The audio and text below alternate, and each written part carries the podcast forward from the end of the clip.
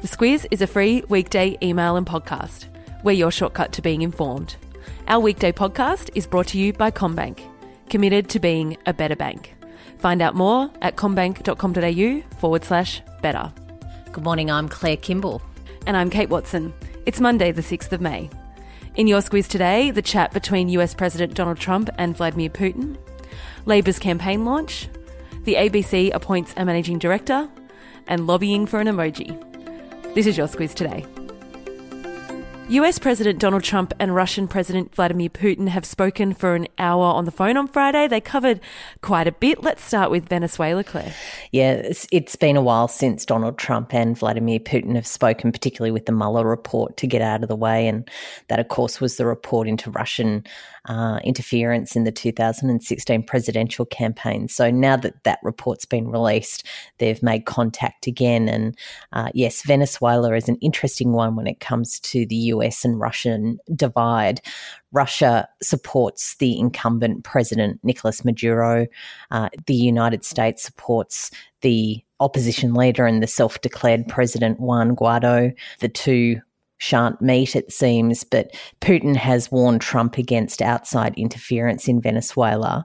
Uh, meanwhile, the United States says that they agree that um, not getting involved, um, but getting some kind of good outcome for Venezuela is important. North Korea also came up. Kim Jong un, North Korea's leader, oversaw a new round of short range ballistic missile testing on the weekend. They're saying that's the most serious test since November 2017, so a topical one. Uh, some say that that's just an effort on Kim Jong un's part to try and bring the United States back to the negotiating table. Uh, again, Russia supports pretty much uh, the Kim Jong un view of the world on that. Um, meanwhile, Trump has said that they're going to maintain sanctions against North Korea until denuclearization efforts have been verified. And just finally, you touched on the Mueller report. Apparently, that didn't really come up, but they did talk about a potential nuclear deal between the US, China, and Russia. Yeah, of course, the American media really focused on why Donald Trump wouldn't have spoken to Vladimir Putin about meddling in the 2020 election. There's lots of speculation that that's potentially something that Russia would want to do, given it was so heavily involved in the 2016 race. But uh, yeah, a discussion about a nuclear deal between the US, China, and Russia. Uh, varying views on what that's about. Some say it's it's really Trump's way of backing out of that deal because bringing China to that kind of agreement is is quite a big thing. Others say that Trump sees it as a potentially big achievement. So yeah, a bit more to go on that one. To our politics, and the Labor Party has had its federal campaign launch yesterday. Bill Shorten was introduced by his wife Chloe, who said her husband was a wonderful dad, a terrible dancer, and a very proud Bulldog owner. What else went down in Brisbane? There were a few former prime ministers there. There were. Julia Gillard and Kevin Rudd made nice. They uh, sat together with Paul Keating. Bill Shorten also announced a range of big new policies. He had some tax relief yesterday for small businesses. It was another big spending commitment. Uh, and interesting to see with Chloe Shorten out and about yesterday, uh, Jenny Morrison, Scott Morrison's wife, also made an appearance on the campaign trail yesterday. Uh, uh, she spoke about uh, to the papers um, the depression that she suffered when she was a new mum, and she also made an on-stage appearance at the campaign rally that they had. And I think we can assume that that's potentially a warm-up for an appearance by her at the coalition's campaign launch next Sunday. Newspoll also out today. Jump into the Squiz Today email to have a closer look at that. Still 51 to 49 to the Labor Party, and Ipsos poll shows 52 to 48 to the Labor Party. And for a quick summary of what's gone down in the election campaign, Squiz the Election, the podcast is out every Friday and just gives you a 15 minute wrap of the week. To the Indian state of Odisha now, where 1.2 million people were evacuated ahead of Cyclone Fani making landfall over the weekend, Claire. It seems that the uh, preparations that the Indian government um, at the state and at the national level made really has saved potentially thousands of people's lives. And there's lots to read um, if you want to about uh, how those preparations and um, getting organised were really 20 years in the making. So it was a good effort by by them, but it was the certainly one of the largest storms to hit that area in about 20 years.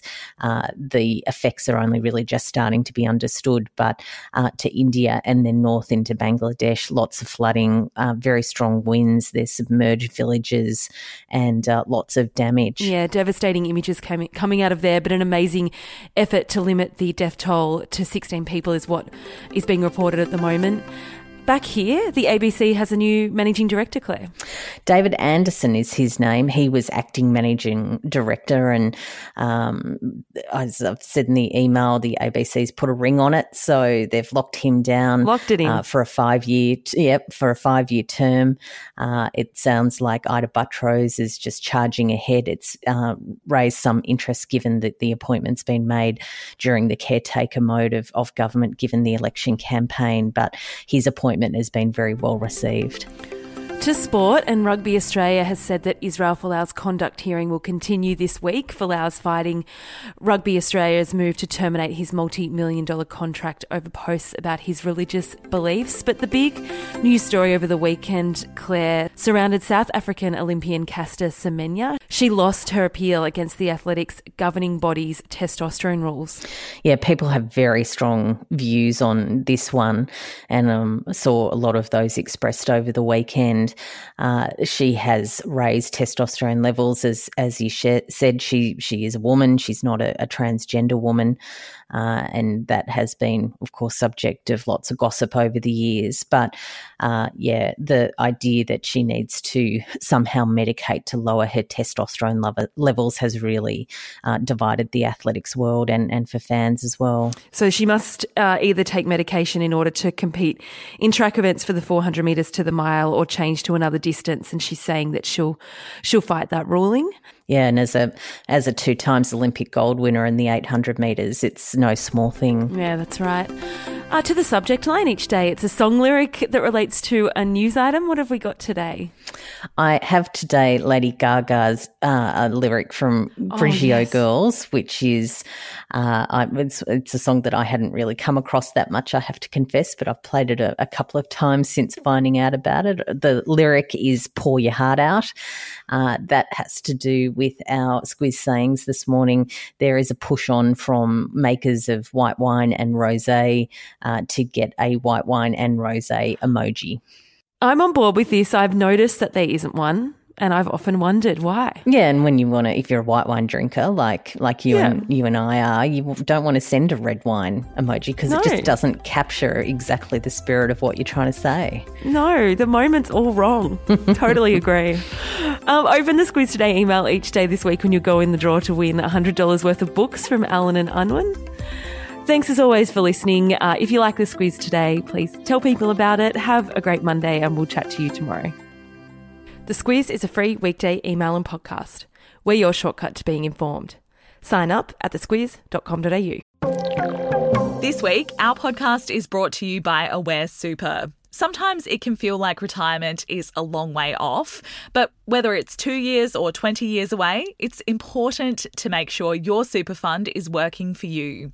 Aware Super is one of Australia's largest super funds and offers heaps of free tools and tips on its website for Aussies looking to get their super sorted and put a plan in place for their retirement.